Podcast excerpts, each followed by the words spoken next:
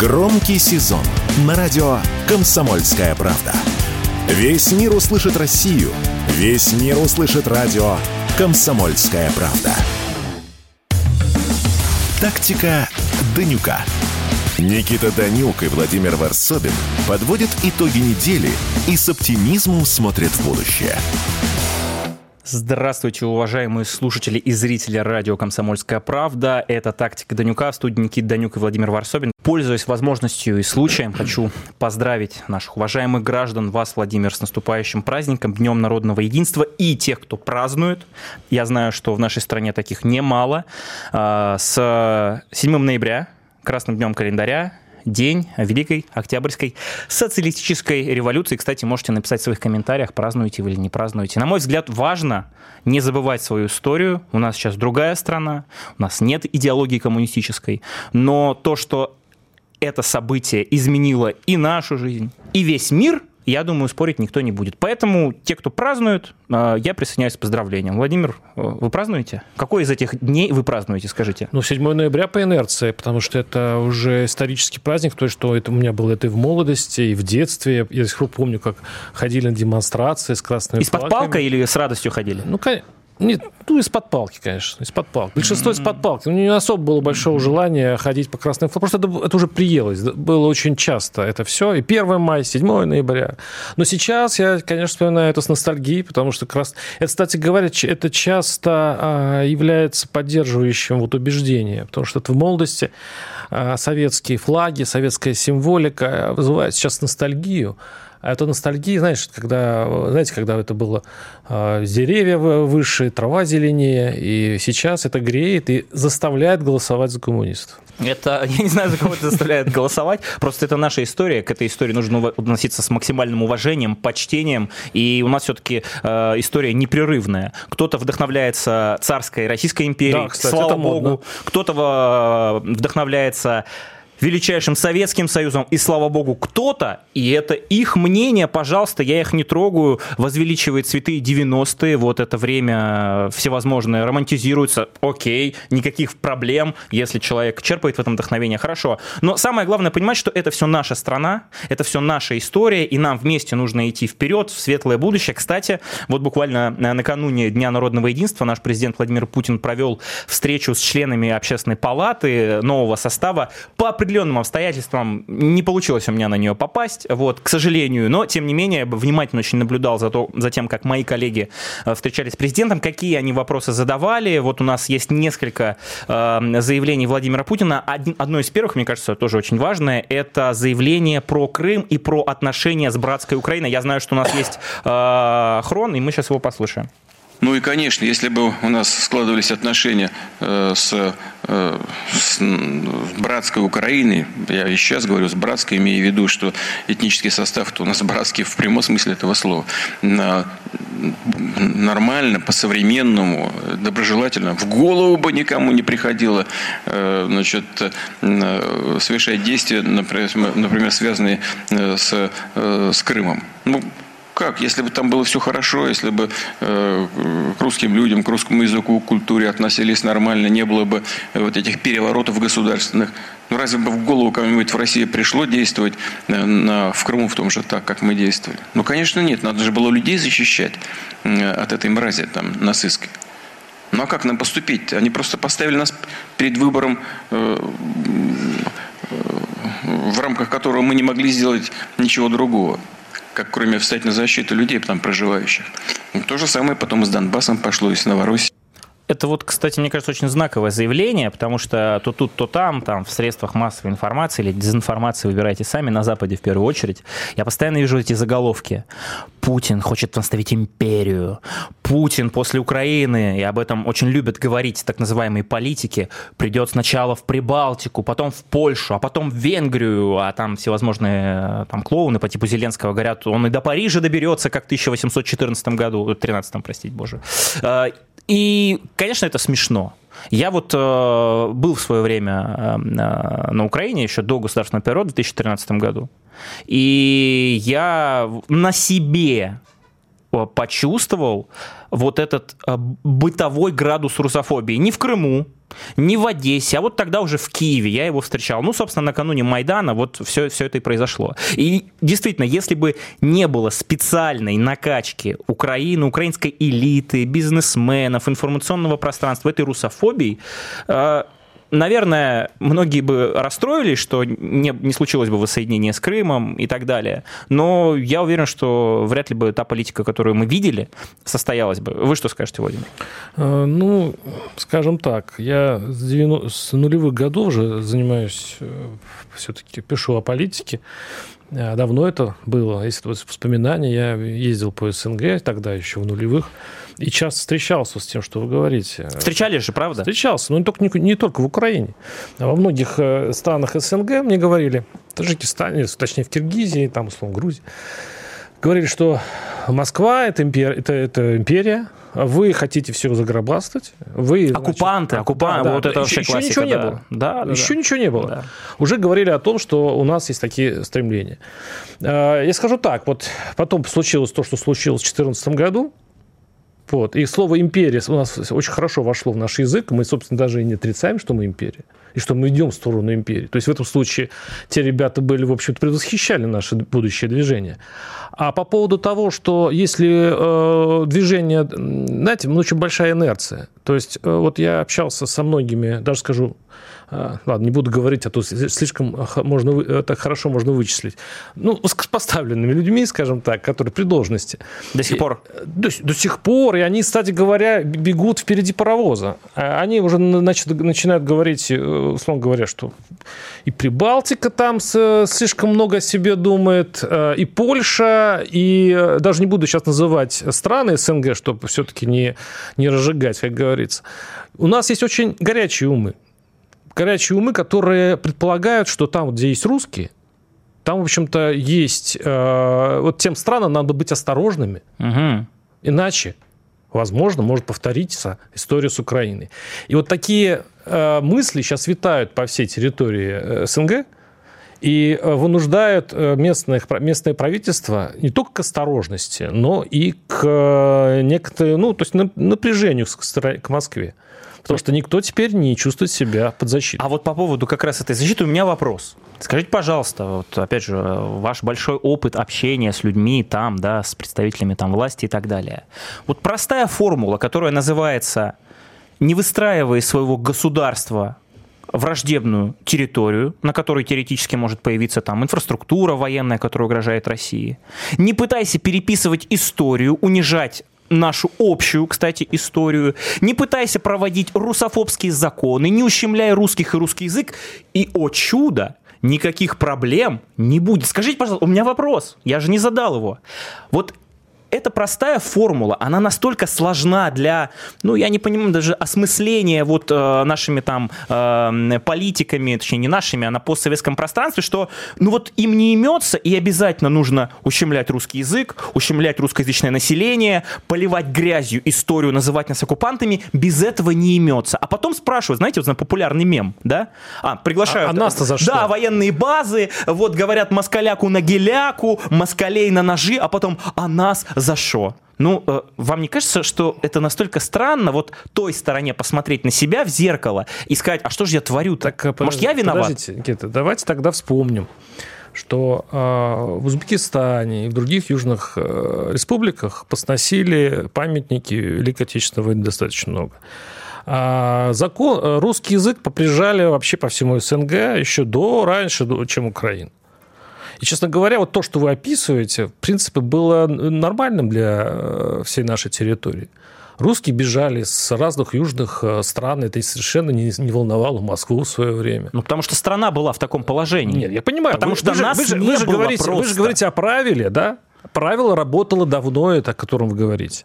Но именно э, с некоторых пор это стало Москву озадачивать и раздражать. Более того... Справедливо скажу, или нет? Более интересно. того, я скажу, что э, даже после 2014 года, э, ну, скажем так, во многих странах э, южного нашего подбрюшья Происходят примерно те же самые э, моменты, происходят э, такие же антироссийские. Даже вот возьмем, ну, я, я скажу так, вот по Северному Казахстану, если даже посмотреть, вот можно просто взять коллекцию и набрать много разных историй, которые бы вас сейчас сильно бы возмутили. Да, потому что я, кстати, родился в Северном Казахстане, да, но при, этом, но при этом вы совершенно не увидите никакой реакции со стороны Москвы. А я скажу... Ну, я вам объясню, конечно, потому что элиты дружат друг с другом. Значит, и когда, допустим, в Туркменистане а, выгоняли а, и поставили вопрос, совершенно недавно, кстати, какой ты хочешь, ты если хочешь а, жить в Туркменистане, сдавай российский паспорт.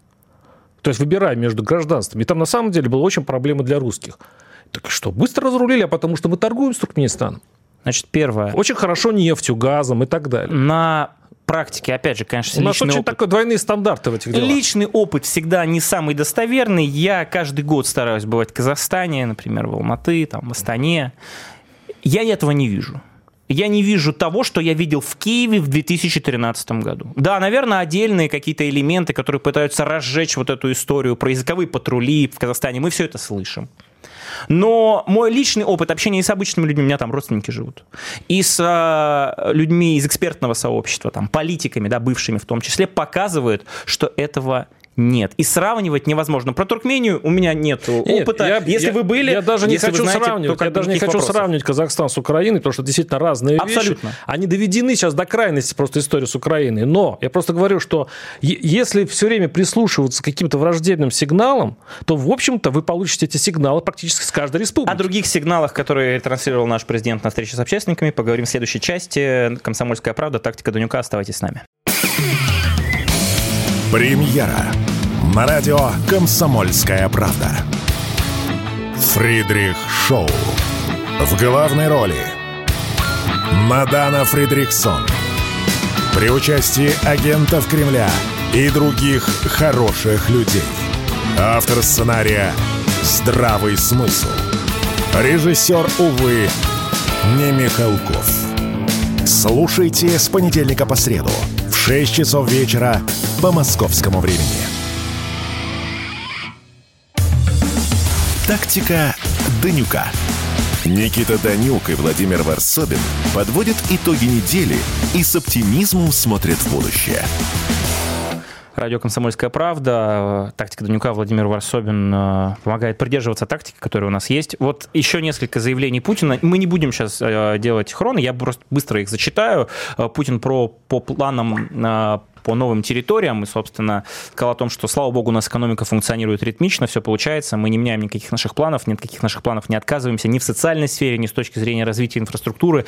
По другим направлениям происходит поддержка промышленности, усиление безопасности, в первую очередь как раз на наших новых территориях. Кстати, задали вопрос мои уважаемые коллеги по поводу того, что люди, которые на этих территориях проживают, им не очень нравится, когда их регионы называют новыми территориями, потому что, если посмотрим на историю и так далее, ну, не такие уж они новые. И, собственно, президент предложил называть это исторические земли России. Мне кажется, это тоже очень такая э, значимая Подождите, а позиция. а как же центральная Россия, э, как, Калуга, э, Нижний Новгород, те русские э, те самые а, районы, никто которые, не отменяет. конечно, не исторические? Нет, подождите, мне вот одно интересно. Владимир Варсобин, скажите, пожалуйста, не исторический раз. Москва, так, не исторический. Да. Почему, когда мы начинаем говорить о том, что э, там, Запорожье, Донбасс, Крым – это наши исторические земли, обязательно в голове, я не знаю, держать историю, ну раз эти исторические, Калуга не исторические. Да нет. И то исторические территории наши. и, и наша русская... слово, которое можно отнести, и наша... отделить Нет, почему? Других. Зачем отделять, если а, и это наше, и люди там сразу. наши, Хорошо. и они исторические. Просто в обиходе, опять же, среди журналистов, экспертов, политологов, там кого угодно, даже в документах некоторых, да, а вот эта фраза «новые территории». Ну, да. А наши люди обижаются. Почему новые-то, когда мы исторически как бы с вами всю жизнь будем называть историческими. Ждали исторические территории. Вот. А, еще несколько заявлений нашего президента по поводу санкций в отношении Общественной палаты. Я знаю, что многие члены Общественной палаты находятся под санкциями. Это знак того, что противник оценивает на самом деле то, что вы делаете для России. Хочу вас за это поблагодарить. Если бы не то, что было сделано непосредственно по линии государства, и то, что различные общественные организации привлекли для реализации своих проектов, Э, внутри гражданского общества. Это 125 миллиардов рублей, которые так или иначе затронули жизнь 15 миллионов э, граждан страны. Э, действительно, для меня большая честь находиться в составе общественной палаты, уже второй созыв. Тоже я нахожусь там под санкционным э, всяким историям и так далее. Э, не переоцениваю свой вклад, безусловно, но то, что мои уважаемые коллеги делают огромную работу, я это, кстати, вижу, и в том числе на вот этих исторических территориях, да, с риском для жизни, но для меня это трудно переоценить. А знаете почему? Это тоже очень знаковая история. Потому что многие люди супер-мега заслуженные. Вот, вот давайте прямо скажем, они э, уже все добились жизни, получили статусы, награды и так далее – они чувствуют эту миссию, они приезжают туда, они общаются с людьми, им рассказывают про проблемы, и они в силу своих полномочий, в общественной палате они очень ограничены, пытаются эти проблемы решить. Что видел я? Это уж, простите, такая аналогия. Недавно видели, может быть, или слышали про интервью иноагента Юрия Дудя, он Читу Цыгановых э, интервьюировал. Не хочу рекламировать, но там очень интересный момент. У него спрашивают, ты вот когда в своих э, там, этих интервью э, приглашаешь, ты же транслируешь только одну точку зрения. Юра, давай туда, поезжай, спроси, как там люди, что они думают, кого они считают мерзавцем, негодяем, кому они благодарны и так далее. Он говорит, ой, ну я иноагент, хотя дела на него ни одного нету в России. Это очень сложно, наверное, со стороны России. Ему говорят, так со стороны Украины поедь. Ой, тоже не могу. И вот это самая главная разница. Общественники, которых мало кто знает в нашей стране, едут туда общаются, помогают. А вот эти хайпажоры невероятные, которые набирают там миллионы просмотров, которые считаются некоторыми э, там, с, с людьми со светлыми лицами, э, в общем, самыми выдающимися там, не знаю кем, э, они, они не могут никуда поехать. Им вот комфортнее там в Испании где-то сидеть, в Болгарии брать интервью и так далее. Но это такое маленькое замечание. И последний хрон, мне кажется, тоже очень важный по поводу экономики. У нас в этом году рост ВВП будет 2,8%, а то и 3%. В ведущих экономиках Европы минус. Небольшой минус, но тем не менее минус. Они страдают, реальные проблемы возникают. Мы не радуемся этому, мы просто констатируем сам факт. И в военном плане тоже. Вот э, надо победить Россию, говорят они на поле боя. Теперь уже по-другому поют, по-другому говорят. Это не значит, что мы должны вести себя агрессивно. Это значит, что мы должны быть во всех смыслах этого слова суверенными и независимыми. Вы заметили изменение риторики на Западе, кстати, в отношении того, что русских победим, санкциями задушим, э, России скоро не будет? Ну, после э, интервью Залужного, да, который известно, который дал э, в английской прессе, это как бы был такой последний, последним знаком того, что украинцы очень нервно относятся к тому, что уже и э, финансирование, возможно, будет э, прекращено, потому что американ, американцы сейчас уперлись, имеется в виду что эти конгрессмены, сенат. А еще к тому же европейцы... Палата представителей. А, да, да, да, да, представители. Да. Европейцы вообще смотрят теперь скептично на это все. И э, проблема еще связана, с, конечно, с Ближним Востоком, с израильским арабским конфликтом. Внимание ушло, и теперь ну, тут, наверное, к счастью, пришла зима для, для тех, кто хочет заморозить фронт. Он сейчас будет точно заморожен. И дальше, если уже э, там есть такие, я уж не буду их называть, эти фамилии, они у нас признаны экстремистами и так далее, э, предлагают, которые, в общем-то, конечно, полностью про, про киевские, про э, эти самые украинские политики, уже говорят о мире, что запрещено прямо украинским законодательством. Я думаю, что переговорные, мирные переговоры между Москвой и Киевом не за горами, и это просто потому, что деньги заканчиваются. И уверенность в том, что вообще это имеет, кровопролитие имеет хоть какой-то смысл, заканчивается, по-моему, на обеих э, сторонах, э, кстати говоря, если вспомните, посмотрите в интернете э, свежие социологические опросы в России. Если бы сейчас сказали бы, что ну, можно закончить войну, согласились ли бы вы? И очень больше половины сказали бы «да». А про условия там было что-то? Условия есть, там есть градация, но а, большинство там за немедленное прекращение а, спецоперации, там что-то 60-70%, вы можете просто сверить цифры. Э, найдя эти, найдя эти данные в интернете. Возвращаясь к интервью Залужному, очень коротко сейчас просто тезисы хочу озвучить. Значит, что говорит э, глава ВСУ? Западные технологии не помогут ВСУ преодолеть тупики в головах, Ну, на самом деле, там, если почитать, он говорит о том, что да, я делал эти мясные штурмы, да, мы, и точнее не мы, а там политики обещали выйти к Крыму, перерезать сухопутный коридор Крым. Uh, уже, кстати, по-моему, к концу октября они обещали пить, я не знаю, смузи или что там, на набережной Ялты. Про это уже никто не вспоминает. Да, Нет, я коротко скажу. И он, Обе он, стороны он пытается... обещали много чего. Я не помню, когда мы обещали, э, обещали. пить, э, не знаю, смузи во Львове. Кто-то, может быть, отдельно обещал, но точно это не, не был наш президент. А, а, а Зеленский об этом говорил. И нужно об этом постоянно вспоминать. Так вот, э, второй момент. Расчеты НАТО на украинскую армию не оправдались. Вот. Он дословно цитата Залужного, я некоторое время не мог понять причин неудач ВСУ в зоне боевых действий. По всем прогнозам, украинские солдаты должны были добраться до Крыма, повоевать в Крыму и вернуться в Крым всего а вы серьезно месяца. считаете, что американцы хотели успеха украинских войск? Подождите. Последний тезис Залужного. Да. Залужный обнажил свой главный страх – прекращение западной помощи. А вот все к чему. Западные союзники были чрезмерно осторожны в поставках Украине новейших вот. технологий более мощного вот. оружия, а президент США Джо Байден захотел, чтобы Америка не была втянута втянуты в конфронтацию вот. с Россией. Это означает, что оружие, поставляемое Западом, было достаточно для поддержки Украины в конфликте, но недостаточно, чтобы победить. Я именно это хотел сказать. То есть э, э, э, ровно столько было поставлено вооружений, чтобы держать эту спецоперацию, с другой стороны, войну в определенных границах, которые, в общем-то, уже сформировались, и ни туда, ни сюда, мне кажется, движения не будет. И, в общем-то, тихо это дело заморозить, подтолкнув тем самым неуступчивого Зеленского, который, а, в общем-то, долго сопротивляется, но сама жизнь заставит его сесть за стол переговоров. Что интересно, что, в общем-то, Москва давно не против. Вот, вот с российской стороны никаких препятствий не наблюдается. Все препятствия э, со стороны украинской. И мне кажется, не котьем-то катанем а, все-таки Америка потихонечку с, э, сближает, как ни странно, Украину с Россией. Э, Владимир, у вас есть тактика, и вы ее придерживаетесь, потому что вот каждый раз, встречаясь с вами здесь за столом, либо да, по связи, видеоконференции и так далее, вы рассказываете о том, что Россия готова. Это правда. Вы действительно ну, говорите стопроцентную правду. Единственное, Не я говорю, единственное, но Лавров, дополнение, Путин говорят. единственное дополнение, когда мы говорим про переговоры, и Лавров, кстати, президент говорит, первое, что должна сделать Украина, это соотноситься, ну, вообще с реальностью, да, то есть это первое.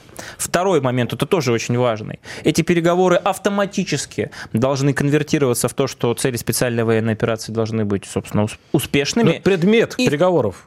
Безопасность. Предмет переговоров это, предмет это всегда переговоров. безопасность. Смотрите, это очень, очень важный момент. Вот э, в головах э, наших людей, и это обоснованно, прямо скажем, всегда считается, что главный предмет это территории, это области, это эти города. Путин неоднократно отвечал на этот вопрос. Самый главный предмет это безопасность для нашей страны. Никита, вы все время перебегаете, э, бежите впереди паровоза. Для того, чтобы вот эти самые отстоять вот эти пункты, которые говорите, нужно для этого сначала сесть за стол переговоров. А вы, э, по большому счету, то, что вы говорите, это, ну, скажем так, э, это не, э, это не нужно никаких действий со стороны Украины. Оно не должно ничего сделать, собственно, вы не принуждаете ничего сделать перед тем, как сесть за стол переговоров. Давайте уж говорить честно и открыто. Москва готова практически без условий Потому что все условия будут э, обсуждены на время... В смысле без условий? Сесть за стол переговоров. Какой... Ну какие еще? Вы, какие условия? Вы слышали про то, что... Какие вы слышали сейчас, что, что мы планируем вот эту удавку, да, под Авдеевкой и еще так, уже Какие сделать? условия мы выставляем? Вы слышали, вы слышали о том, что у нас э, под э, полмиллиона контрактников там с начала года заключили контракт с Минобороны, и эти резервы до сих пор еще, кстати, не все оказались на линии соприкосновения. То есть вы когда говорите о том, что Москва готова, ну да, публично мы правильно Какие условия делаем. Москва выставляет? Никита, вы не отвечаете на этот вопрос. И никаких не Все? будет. Все. А, объясню почему. Потому что самое главное условие – это наша безопасность автоматически уничтожение того режима, который есть на Украине. Об этом поговорим в следующей вот это, части. кстати, не будет условием переговоров. Тактика Данюка. Никита Данюк и Владимир Варсобин подводят итоги недели и с оптимизмом смотрят в будущее. Если экономика, то на радио «Комсомольская правда». И, конечно, с Никитой Кричевским. Если вы думаете, что если курс будет 30 и товары подешевеют, вы глубочайше заблуждаетесь. Если вы люди-бурундуки и предпочитаете запасать, накапливать, скажем, сбережения, а не тратить и не вкладывать, то бизнес точно такой же. 80 курс, 60 или 40 цена не изменится. Ну, таков закон корысти, о котором еще говорил Адам Смит. Каждую среду в 7 часов вечера по московскому времени слушайте на радио «Комсомольская правда» программу «Экономика» с Никитой Кричевским. Тактика Данюка. Никита Данюк и Владимир Варсобин подводят итоги недели и с оптимизмом смотрят в будущее. Радио «Комсомольская правда», Владимир Варсобин, Никита Данюк в студии. Естественно, мы обязаны обсудить события в Махачкале, погромы, которые были. И, собственно, Владимир Путин на встрече с общественниками высказался, высказался на эту тему. У нас есть хрон вот, на э, как раз вот эти события. Давайте послушаем нашего президента. Вы знаете, легко вбросить э, искру. Очень легко. Ну, конечно, на фоне происходящих ужасов там, это легко сделать. Потому что, как я уже и говорил на встрече с коллегами э, при проведении Совета Безопасности, когда смотришь на страдающих, окровавленных детей, и кулаки сжимаются, и слезы на глазах наворачиваются. И это, мне кажется, реакция любого нормального человека. Если такой реакции нет, то у человека сердца нет, оно каменное. Э, вот. Но мы, конечно, при этом должны ну, с ясной головой э, воспринимать все эти происходящие события, понимать, где корень зла, откуда это идет. Конечно, что Таты, что ли, виноваты в том, что происходит. Таты, кстати, коренной народ на Кавказе. Э, э, горские евреи, они жили там сколько? Сотен лет, может, тысячу лет и живут там. Поэтому надо просто понимать, что происходит. А, а вбрасывают, конечно, ну, мы же знаем, через соцсети э, вбрасывали люди, которые живут за границей в том числе на, Украине сидят. В этой связи, конечно, меня удивляет позиция э, этих заокеанских деятелей. Вот э, очень важный момент по поводу того, что очень просто вбросить эту искру, и мы все прекрасно понимаем, да, столько народов в нашей стране, народностей, представителей разных религиозных конфессий, и то, что происходило, вот эти погромы, которые в Махачкале, они абсолютно неприемлемы. Я очень надеюсь, что все ответят по самой высокой планке э, строгости закона. Э, это нельзя оправдать никакими, э, даже как мы, как сказал президент, как-то благородными выставить это как какой-то благородный порыв. Э, я уж не говорю о том, что, э, что вы так помогли детям Газы, что ли, да, которые погибли, которые на, э, сейчас в больницах и так далее. Это, на мой взгляд, должно очень жестко пресекаться. И то, что президент, собственно, эту позицию поддерживает, понимая при этом, да, что корни растут а, из того, что очень просто в современном мире манипулировать через всевозможные социальные сети, инструменты. В данном случае мы помним, да, телеграм-канал, который там призывал к этим беспорядкам и так далее. А, очень хочется верить, и, собственно, я надеюсь, что так и будет, что закон он превыше всего, и те, кто там участвовал. Я уже вижу то тут, то там какие-то заявления отдельных общественников, э, в том числе и внутри Дагестана, и за пределами лидеров общественного мнения, что, мол, нужно какое-то снисхождение. На мой взгляд, э, то, что происходило, э, не должно допуститься, и чтобы неповадно было у кого есть такие мысли, идеи, нужно продемонстрировать, что государство пресекает такие вещи на корню. Это вот моя точка зрения. Ну, пока вот там заведено, по-моему, около 12 уголовных дел, ну, если не ошибаюсь, там порядок цифр такой, а большинство там отделываются административными э, наказаниями, э, там какие-то там отсидка там сутки, несколько там, может быть, 15 суток и так далее. В общем, такое хулиганство. То есть о таком прям страшном, жестоком наказании, которое бы несколько э, охладило бы умы, значит, тех, кто готов повторить этого, пока не идет. Вот посмотрим, что будет сейчас с уголовными делами. Это, кстати, несколько удивляет.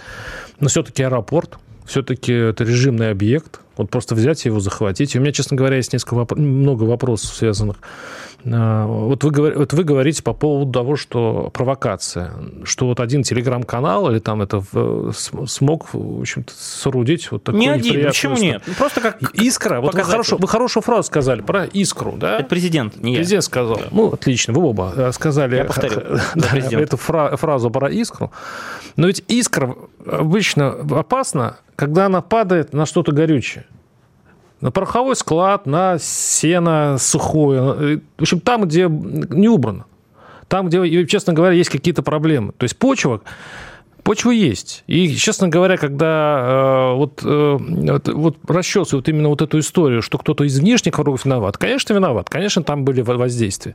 Но это еще и причина раз, разобраться, что у нас внутри, почему так сколыхнуло. Половозрелые мужики, несколько сотен, со средним образованием наверняка. Они, вот, они же отвечали за, за свои поступки. Они кого там искали? А если бы они кого-то нашли? Евреев. Искали. Вот, а если бы они его нашли? Не дай бог. Вообще. Мне это вообще страшно представить. Поэтому э, надо вообще смотреть, что происходит вообще с Дагестаном. А посмотреть, э, как там э, с э, религиозным воспитанием, условно говоря, что за имамы там проповедуют, и почему, в общем-то, такое, такое количество людей движется, в случае чего, к аэропорту. А, и просто любопытно, почему так вели себя силовики. Вот если посмотреть видеокадры... Справедливо. Я вообще глубоко убежден, что без называйте как угодно, преступной халатности, без, э, я не знаю, может быть, там даже невыполнение приказа было непосредственное, да, то, что произошло с аэропортом, это немыслимо. Нет, вот секунду. Я просто был на событиях в Ингушетии, когда там было ну, во время вот них чеченско-ингушский конфликт, ну, недавний по поводу там, территорий. Ингуши, ингушский ОМОН отказался. Также отказался разгонять своих. Пришлось привозить ОМОН из других э, областей, и они выполнили свою работу. Я думаю, что такая проблема была и там, у аэропорта. Своих там они, конечно, не разгоняли. Вот э, по поводу цифр это важно. Я посмотрел на всякий случай факт-чекинг на «Комсомольской правде», он всегда происходит. 150 личностей, принимавших участие в беспорядках, установлены. Задержаны из них более 20, то есть мы знаем, что вот есть там 150 личностей, которые принимали участие, не все пока задержаны. Мы ну, понимаем, что это процесс определенный, да. Вот у нас э, представитель так называемой заступников азербайджанской мафии в Питере, помните, да, месяц назад его не могли никак найти. Вот сейчас, кстати, вроде экстрадиция будет из Азербайджана. Но всему, всему нужно время. Собственно, очень хочется верить, что действительно все, кто принимал участие в этих э, погромах массовых беспорядков э, в аэропорту Махачкалы 29 октября, их справедливое наказание по букве Это важно не потому, ждет. что нужно наказать преступников, это тоже важно. Это важно, Сигнал это потому важно. что это Кавказ. Там уважают последовательность и силу. Там смотрят внимательно на поступки федерального да, центра. закон везде один. Согласен. И в этом-то, собственно, и главное, Согласен. мне кажется, не то, что причина, но многие переживают. И не дай бог дать повод показывать, что в разных регионах закон работает по-разному. Вот это святые путь в никуда. слова, Никита, святые. Именно я поэтому я говорю о том, что должны быть установлены и не только в Дагестане, чтобы конечно, законы действовали конечно, одинаково в России. Конечно. Без всякой связки с национальными другими традициями. А, сейчас обсудим а, заявление генерального секретаря Хезбалла, а, который вот выступил да, буквально накануне с речью, причем впервые с момента резкого обострения палестино-израильского противостояния. Очень многие ожидали, что скажет руководитель Хезбалла, то есть все мы прекрасно понимаем, да, что там, Хамас в одиночку с Израилем не справится. В Ливане есть Хизбалла, которая напрямую аффилирована с Исламской Республикой Иран. Э, вот я сейчас очень коротко, уж простите мне э, мое такое упрощение, но тем не менее, вот тех, э, того потенциала военного, тех вооружений, которые есть у Хезбалла, нету у Хамас. Тех технологий, тех ракет, подготовки и, опять же, мощи, которая есть у Ирана, естественно, нету Хезбаллы. Поэтому вот все ждали, что скажет Хизбалла, объявит ли войну Израилю, потому что по-настоящему откроется второй фронт. Тогда уже и Иран свои заявления может конвертировать в какие-то реальные поступки и шаги, что я увидел заявление о том, что есть условно там определенные красные линии, да, возложили ответственность напрямую на Соединенные Штаты Америки за гибель гражданского населения в Газе, сказали о том, что необходимо добиться победы сектора Газа и Хамас, не знаю, опять же, как без активной помощи они на это надеются, а, призвал, собственно, генсек Хизбалла арабские страны прекратить экспорт нефти в Израиль и сказал о том, что широкомасштабная война между Хизбалла и Израилем реально, ну и, собственно, включение в этот конфликт э, того самого Ирана. Что я увидел? Не хочет пока Иран в горячую фазу с Израилем. Э, связано это ли с тем, что идут какие-то торги? Я глубоко убежден, что в мире большой политики не нужно обольщаться. На фоне того, что сейчас происходит, э, это тот же самый Иран, который находится уже там десятилетиями под санкциями и так далее, вполне себе на политическом уровне может ну, о чем-то договориться. Да, а я думаю, тут дело не в договорах, а в той бескомпромиссности, которую действуют США и Израиль. То есть э, сейчас скоро, ну, скоро выборы э, все-таки в США. И поэтому э, Иран подозревает, что в случае, если он вмешается в израильский конфликт, то США с удовольствием применит давно назревающийся, ну, то есть он давно хочет э, поиграть в войну с э, Ираном. Почему? Во-первых, это ударит опосредованно и по России, потому что Иран союзник, он поставляет вооружение. А во-вторых, это э, он все-таки без пяти минут, а уже, возможно, имеет ядерное оружие. А давно, в общем-то, Израиль вынашивает э, вот, этот, вот этот план каким-то образом прервать эту э, ядерную беременность Ирана. А, Какая интересная у вас метафора. Просто у нас сейчас подходит к концу наша часть, очень коротко. Поэтому они не хотят, они не хотят сейчас провоцировать эту войну и делают все логично. Я думаю, что Израиль не хочет, потому что если пойдет на это Соединенные Штаты Америки, у Израиля тоже будут большие проблемы. Это обсудим э, в следующей части. Оставайтесь на «Комсомольской правде». Все программы «Радио Комсомольская правда» вы можете найти на Яндекс Музыке. Ищите раздел вашей любимой передачи и подписывайтесь, чтобы не пропустить новый выпуск. Радио КП на Яндекс Музыке. Это удобно, просто и всегда интересно. Тактика Данюка. Никита Данюк и Владимир Варсобин подводят итоги недели и с оптимизмом смотрят в будущее. Радио «Комсомольская правда». Тактика Данюка, Владимир Варсобин, Никита Данюк. У нас есть тактика, и мы придерживаемся. Придерживаются своей тактики арабские страны в контексте вот этого конфликта, да, потому что мы видим гневные заявления, мы видим э, достаточно такие, ну, жесты, да, публичные. Действий нет. А, вот и в отношении, собственно, Ливана, да, собственно, Хезбалла тоже пока есть заявление. Да, там периодические стычки есть, но действий нет. Вот у нас очень коротко э, состоялась такая дискуссия. Да. Э, я с большими специалистами по Ближнему Востоку общался. Первое, сектор Газа и Хамас, они спонсируются не Ираном, Катар, это номер один в этом пассиансе. И, кстати, представители Хамаса. он решает, да? Ну, там уже, как бы, на, наверное, да, скажу так. Второй очень важный момент.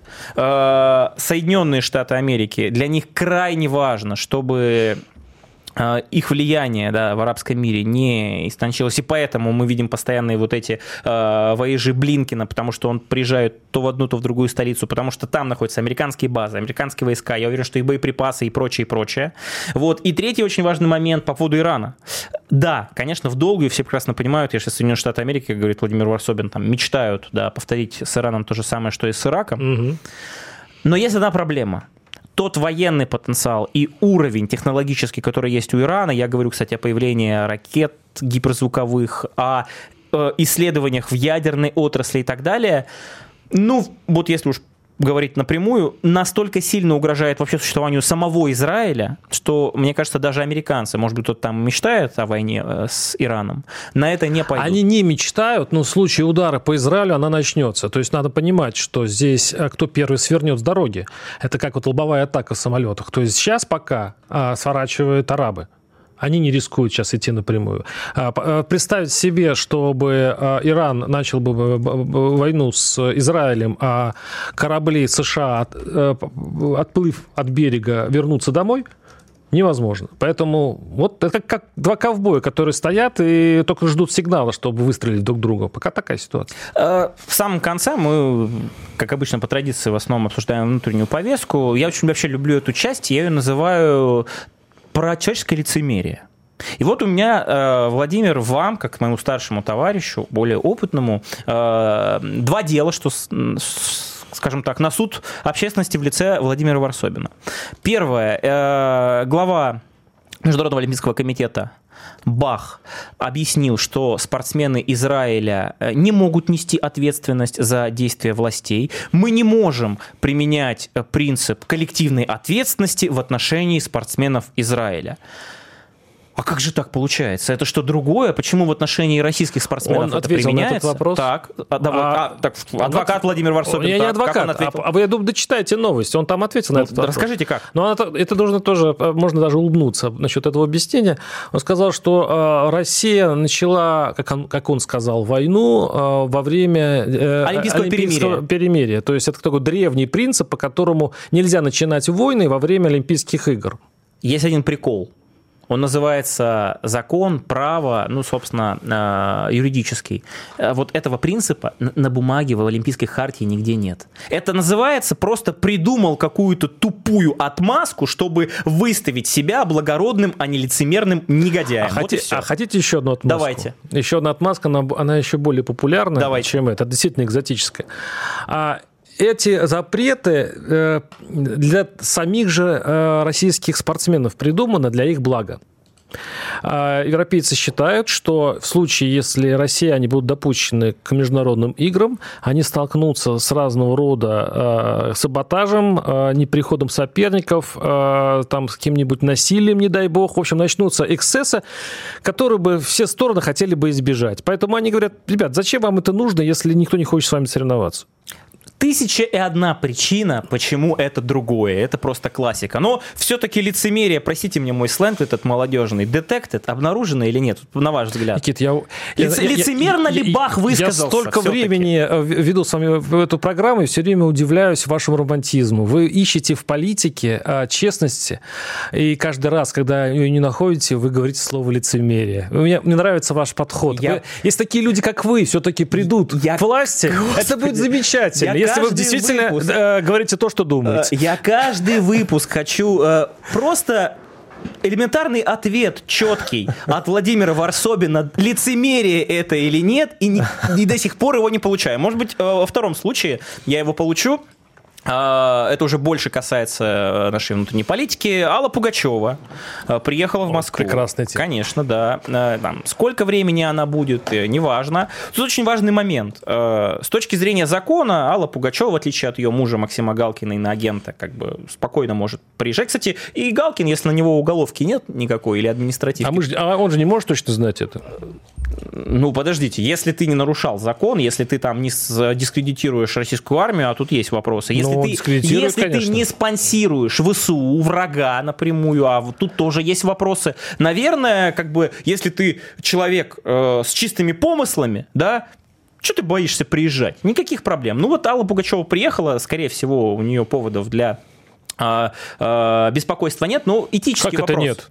Как это нет? А у, нее, есть? у него было столько цитат, подождите. Ну, как, какие? Там по поводу э, СВО э, она, она высказывала очень прямо э, сожаление по поводу э, того, что СВО началась, Так. и говорила о том, какие проблемы возникнут.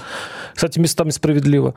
А Она говорила по поводу э, того, какие вообще люди поддерживают СВО, называла их неприятными словами. Я дословно хочу в эфире «Комсомольской правды» это произнести. Какое счастье, что меня ненавидят те люди, которых я всегда терпеть не могла. Если бы я им нравилась, это значило бы, что я пела и жила зря. И дальше. Пусть скрежещут зубами, были холопами, стали рабами. И вот у меня вопрос. Э, Мы же видели эти заявления Галкина и агента Так. про то, как им хорошо, безопасно в Израиле, о том, что э, военная операция в Израиле это другое. И вообще вот Россия-то и не нужна-то, господи. А как Да. же так-то? Я Чего вот же вы это- вернулись-то, ребята? Никит, это не самый популярный вопрос. Сейчас задают другой вопрос. А почему, собственно, а, нет никаких претензий к Пугачеву? Вот сейчас самый популярный вопрос. И мне этот вопрос напоминает а, собачье сердце. Помните, да, когда а, Швондер а, пытался выселить профессора Преображенского, а тот позвонил наверх, и Швондеру позвонили и сказали, слушай, отстань ты от профессора. И он по большому счету, он говорит, ну это какой-то позор, вот примерно сейчас общественность, вот патриотическая так называемая, вот сейчас имеет примерно такое же состояние, дескать, ну как? Она же вражина. А почему Пе- Песков ее выгораживает, целует руку? А почему власть к ней спокойно относится? Потому что во взрослом мире, вот которое вне пропаганды, э, есть всегда нужные люди и э, нужные связи. И старые связи, допустим, и, и прочее. Тефлоновые есть люди.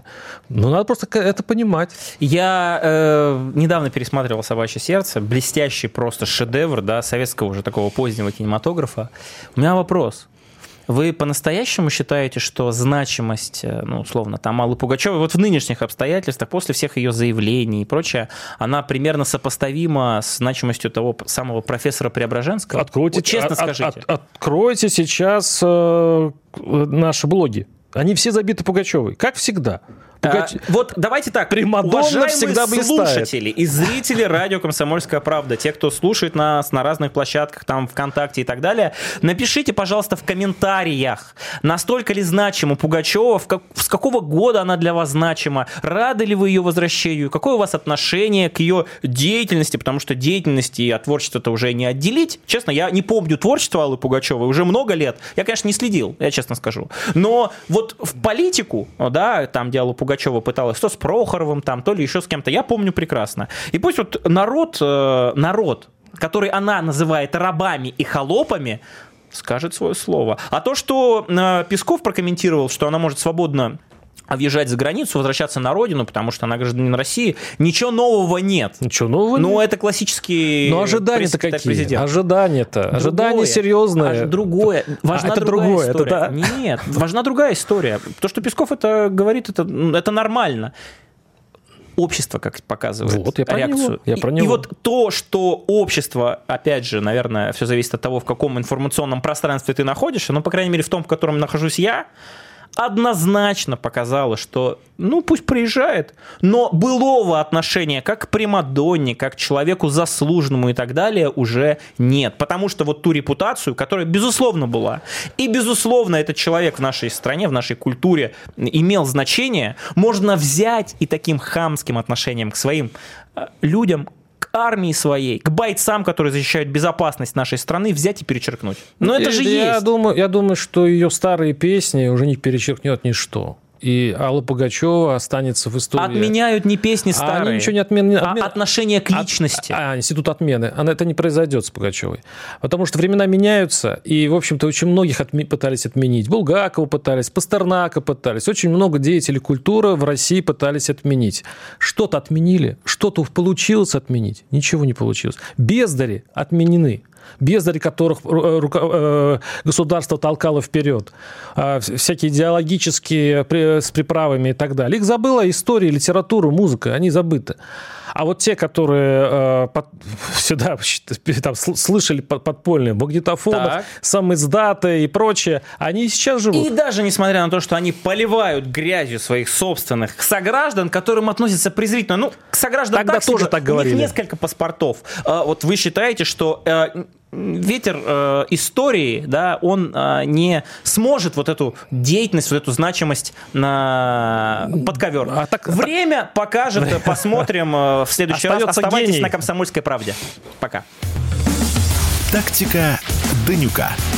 Никита Данюк и Владимир Варсобин подводят итоги недели и с оптимизмом смотрят в будущее.